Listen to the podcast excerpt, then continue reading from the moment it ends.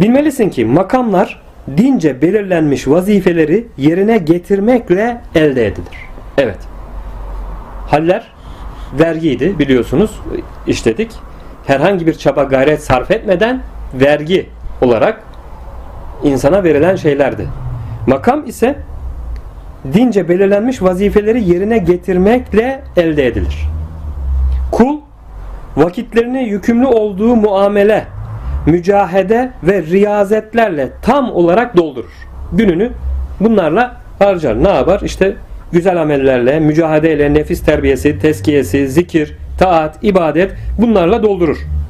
Şari bunları yerine getirmesi için kendisine emretmiş. Bunların niteliklerini, zamanlarını, tamlık ve sıhhat şartı olan kemal şartlarını belirlemiştir. Şeriat hükümlerinde bunlar ilmihal dediğimiz, fıkıh bilgileri dediğimiz mevzular. Hepsi belirlidir. Bu durumda insan makam sahibi olabilir ve emredildiği şekilde makamın suretini inşa eder. Ayette şöyle geçer. Namazı dosdoğru kılınız. Onlar da bu emre uyarak namazı kamil bir surette meydana getirirler. Ondan ise uçan bir ruh ve melek meydana gelir. Yaptığımız ameller, güzel amellerin hepsi daha önceki sohbetlerimizde işledik. Bir surete bürünmekte. Bakın ne diyor? Ondan ise uçan bir ruh ve melek meydana gelir. Yani kılmış olduğumuz o dost doğru kılmış olduğumuz namaz inşallah Allahu Teala hemen o kıldığımız amelimize bir suret giydiriyor. Aynen insan gibi diyelim. Bir surete bürünüyor. O güzel bir suretle kıyamete kadar bu şekilde bizim yapmış olduğumuz güzel ameller surete bürünmüş bu vaziyette birikiyor, bekliyor. Ta ki işte hesap günü hesaba çekileceğimizde onlar karşımıza getirilecek. İşte senin amelin bunlardır denildiğinde bütün amellerimiz surete bürünmüş vaziyette gelecek karşımıza. Güzel amellerimiz de kötü amellerimiz de. Kötü amellerimiz de kötü surete bürünmüş olarak geliyor. Eğer ki tövbe istiğfar etmez isek ahirette o kötü amelimiz, kötü sözümüz, ağzımızdan çıkan kelam da böyle. Güzel söz, ağzımızdan çıkan tevhid, zikir, Allah'ın razı olduğu, Müslüman kardeşimize yaptığımız bir tavsiye, Allah'ın emretmiş olduğu bir tavsiye. Bunlar hep güzel ameller de surete bürünmüş bir vaziyette. Yarın öbür gün bize mahşer alanında karşımıza dikilecek. Kötü sözlerimizden çıkan surete bürünmüş ameller, kötü suretler eğer ki dünya hayatında ölmezden önce tövbe istiğfar edersek işte o zaman Allahu Teala o kötü tövbemizi kabul edince inşallah kötü sözlerimizden ya da kötü amellerimizden açığa çıkmış olan kötü suretleri olduğu gibi güzel surete tebdil ediyor, değiştiriyor. Allah'ın böyle bir rahmeti de var işte. Eğer kul yaptığı hatadan tövbe istiğfar ederse işte bunun içindir ki beş vakit namaz kılıyoruz. Her namazımızda, her abdest alışımızda tövbe istiğfar ediyoruz en azından. Gafletteyse dahi kul gün içerisinde. Muhittin İbn Arabi Hazretleri der ki 6 saat geçtiği halde tövbe etmeyen Müslüman olur mu? Her namazın başına geçtiği zaman kul tövbe ediyor. Dolayısıyla bu tövbemizle birlikte inşallah bu ameli bilmeden ya da bilerek yapmış olduğumuz kötü amellerimize tövbe istiğfar etmekle o kötü surete bürünmüş söz ve amellerimizin de iyi surete bürünmesine vesile olmuş oluyoruz duamızın kabulüyle inşallah. Evet devam ediyoruz. Namazı dosdoğru kılınız. Onlar da bu emre uyarak namazı kamil bir surette meydana getirirler. Ondan ise uçan bir ruh ve melek meydana gelir. Onun haktan başka duracağı bir yeri yoktur. Kul başka bir makama geçerek onun da suretini inşa etmek ister. Bu durumda kul yaratan haline gelir.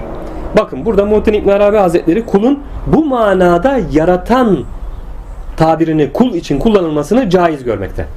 Bazı gruplar ya da bazı insanlar diyelim ya da bazı fakihler, fıkıh ehli yaratan tabirini insan için kullanmanın asla ve kat'a doğru olmadığını iddia etmişlerdir. Çünkü yaratmak ancak Allah'a mahsus demişlerdir.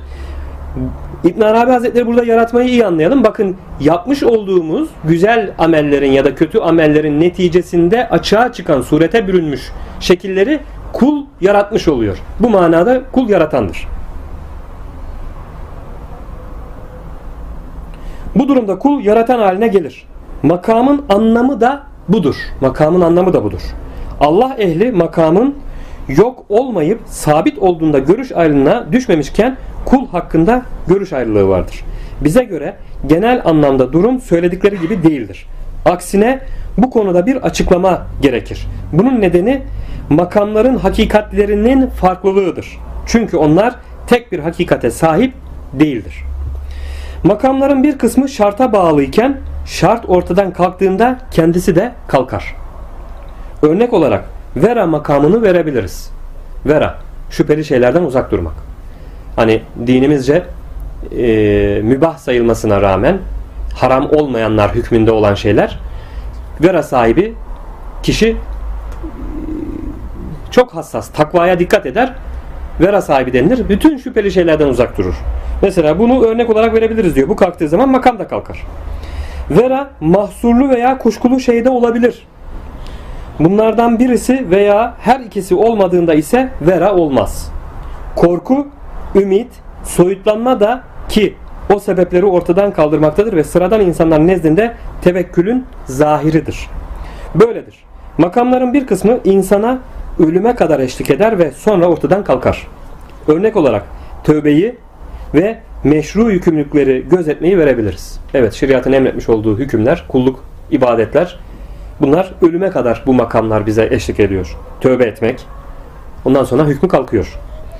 Bazı makamlar ise kula cennete ilk girme anına kadar ahirete değin eşlik eder.